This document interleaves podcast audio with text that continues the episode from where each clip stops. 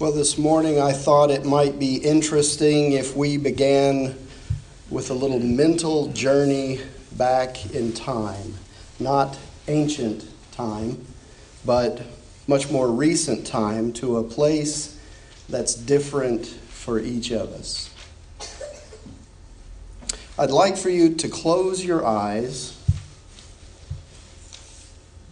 and board your mind's time machine and travel back, if you can, to that time in your life before you accepted Jesus as your Lord and Savior.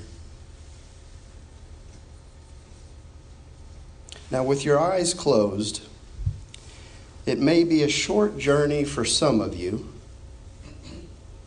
but for others, it may be a longer journey back into the years of your life and of course, if you are one that has not yet accepted Jesus as Lord, then your time machine may be staying right here in the present for now, but don't let your heart be troubled. Because, Lord willing, we will get your time machine moving when you're ready. But for those of you that are now traveling back in time, navigating through memories, days gone by, pausing to look at moments in time, remembering faces and places and events. When you reach the point of your life before you knew Christ, I want you to pause and assess for a moment what that life was about. Do you see your former self? Who were you then? Where was your heart? Was there peace? Was there love?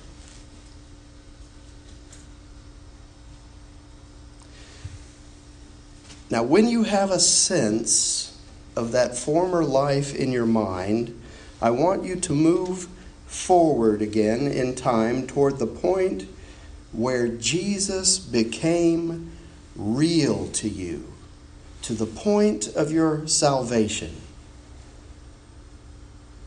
Do you see that point in time? And it may be a span of time, not just one instant. Do you see that time where Jesus became real to you.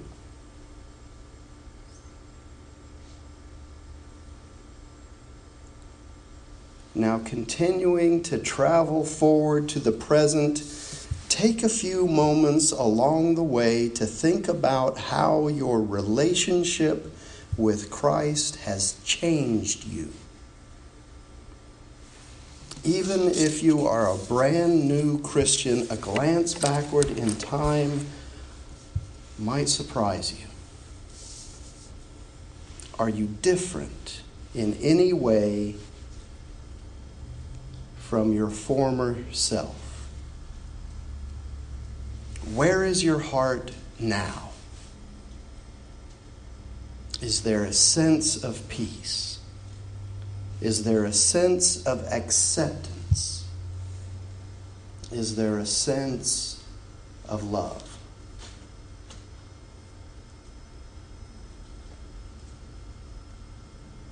You can open your eyes.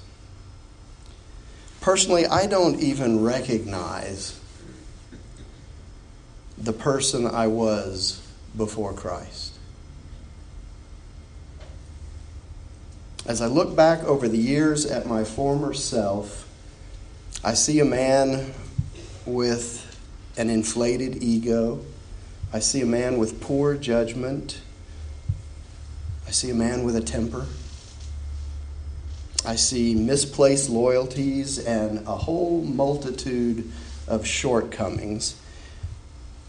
And if I met my former self at a party, I would walk away thinking, who invited that guy?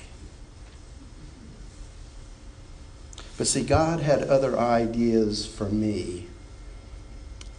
By grace that I didn't earn and by mercy that I didn't deserve, He reached into that deep, dark water where I was sinking and He pulled me out. And in case you don't know it yet, He will do the same for you through His Son Jesus. If you don't know Jesus, if your time machine never left the present, because why should it? Your present and your past are basically the same. If that's where you are, then you should check Jesus out. His promises are all about grace and mercy and love. And one of those promises is found in Paul's second letter to the church in Corinth, and it goes like this From now on, therefore, we regard no one from a human point of view, even though we once knew Christ from a human point of view. We know him no longer in that way. So if anyone is in Christ, there is a new creation. Everything old has passed away. See, everything has become new. All this is from God, who reconciled us to himself through Christ, and has given us the ministry of reconciliation. That is, in Christ, God was reconcili- reconciling the world to himself, not counting their trespasses against them and entrusting the message of reconciliation to us. So we are ambassadors for Christ. Since God is making his appeal through us, we entreat you on behalf of Christ be reconciled to God. For our sake, he made him to be sin who knew no sin so that in him we might become the righteousness of God. Now, that's a lot of information in four or five verses, so let's unpack it just a little bit. From now on, therefore, we regard no one from a human point of view, even though we once knew Christ from a human point of view, we know him no longer in that way from now on. What that means is from the point of our justification, from the point we accepted Jesus as Lord, we regard no one from a human perspective any longer. We see people differently. We see ourselves differently. No longer seeing people from a limited, material, earthly point of view, but now seeing people from a spiritual, heavenly perspective as they were created to be, as the image and likeness of God. You see, people are much easier to love when we see them as God sees them. Even though we once knew Christ from a human point of view, we know him no longer in that way.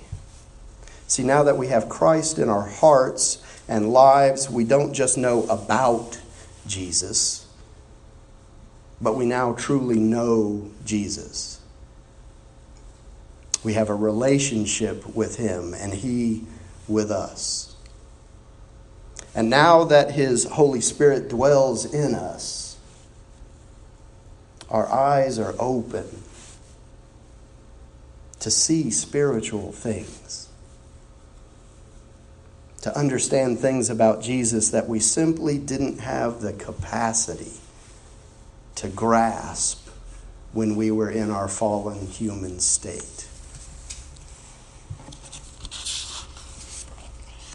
So, if anyone is in Christ, there is a new creation.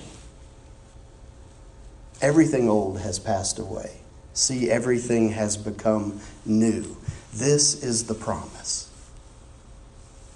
If anyone is in Christ, if anyone has accepted Christ as Lord and Savior, if anyone abides in him, lives their life for him, has surrendered their former life, died to the old self, chosen a new life in Jesus. If anyone has done that, then there is a new creation. Everything old has passed away. All that former stuff from the old life, remembered no more in the mind of God. Everything has become new. This is transformation, not just change, not just a change of heart, but real transformation from the inside out by the power of the Holy Spirit who now dwells in us as believers. This is the sum total of confession and repentance and redemption that I have been talking about this whole Lenten season. This is resurrection from the spiritually dead. This is the hope of Christ realized in our lives. This is eternity with Him instead of eternity in desolation and isolation. This is peace instead of chaos. This is light instead of darkness. And all of this is from God, the scripture says, who reconciled us to himself through Christ and has given us the ministry of reconciliation. All of this is from God. See, we did nothing to earn this gift. We did nothing good enough righteous enough, holy enough to earn his mercy and grace. There were not enough food boxes passed out last month, not enough coins placed in the collection plate, not enough sermons written and preached, not enough songs sung, not enough churchy stuff done to earn anyone a spot in heaven all of those things are good and are done because of Him and for Him, for His honor and for His glory, but none of them has the ability to grant us access to heaven. Because His mercy and grace are free gifts from a loving God. They can never be purchased because they are already bought and paid for by the blood of Jesus Christ poured out for you and for me on the old rugged cross. All of this is from God who reconciled us to himself through Christ and has given us the ministry of reconciliation. You see, God sent Jesus to reconcile us to himself, to pay for our transgressions. And then, having accomplished that, and make no mistake, it was accomplished completely. And then, having accomplished that, Jesus sent us, you and me. He sent us to minister to the world that is, in Christ, God was reconciling the world to himself, not counting their trespasses against them, and entrusting the message of reconciliation to us. As people reconciled to God by Jesus, we have been given the mission. We have been given a position of trust despite our unworthiness in our fallen state, despite who we used to be before Jesus, we have been entrusted with the gospel message of reconciliation. That means you are ministers of the faith. You're not just members of a church, you are the church. And we have been sent out to tell our personal stories of redemption, of salvation, to tell how we came to know Jesus. So that others might learn from our story and see the need in themselves. We have been called as ministers of the gospel of Jesus Christ, God made man, born of the flesh, crucified, died, buried, resurrected, and ascended to the right hand of God, and coming again in glory to rule and to judge. That message has been entrusted to you and me.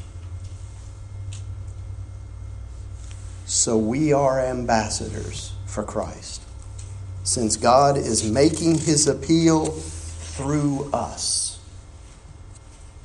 We entreat you on behalf of Christ, be reconciled to God.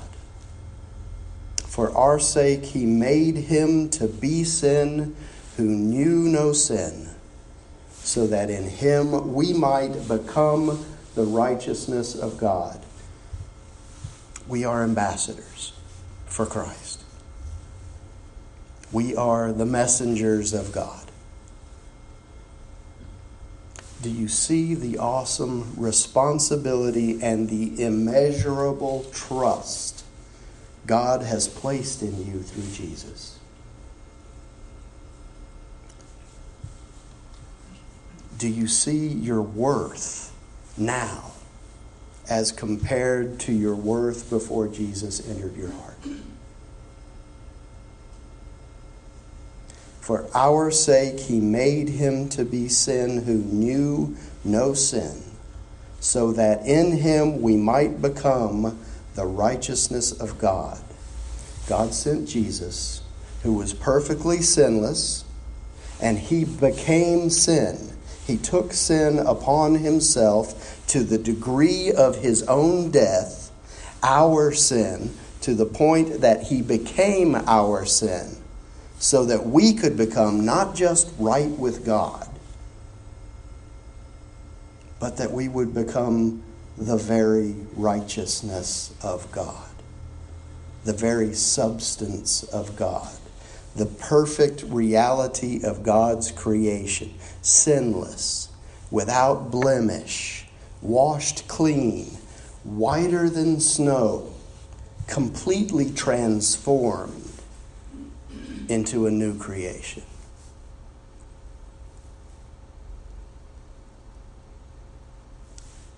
Your new self in Christ.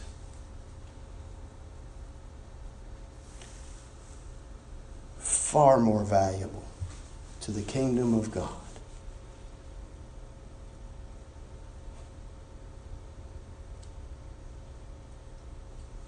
And God knew you. before then.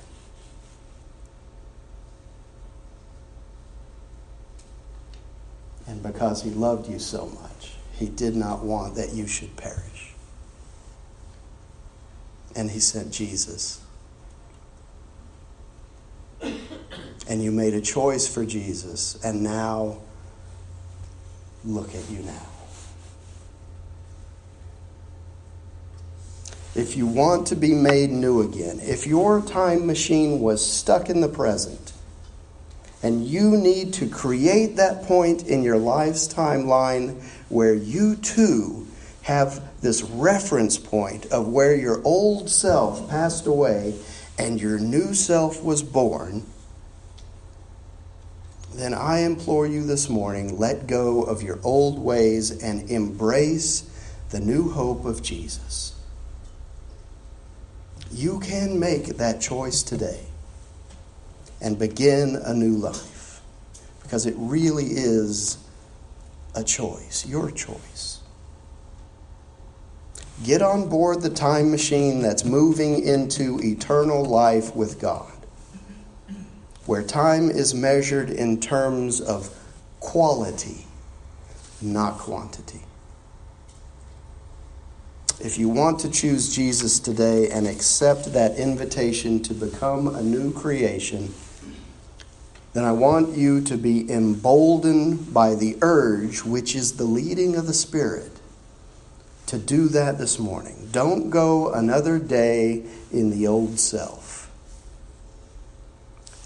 When we have our intercessory prayer in just a few moments, if that leading is leading you for the first time to become a new creation in Christ, then I want you to come to the rail. Come to the rail during those prayer times and let us pray with you, and together we will guide you in a prayer to ask Jesus into your heart and into your life, and you from that moment on will be a new creation. Don't let the devil hold you in your chair. Don't let him keep you from being made new Tell the devil you are done with him and that you want Jesus in your life. Because he has no power to keep you from coming forward unless you give it to him. Be a new creation today. The hope of Jesus Christ is waiting for you to come home. Like the prodigal son, he wants to throw his finest robe on you. He wants to adorn your hands with golden rings. He wants to kiss your cheek and hug your neck. He wants to have a feast in your honor because you were dead and now you are alive. Because you were lost and now you are found. In the name of the Father, and the Son, and the Holy Spirit. Amen.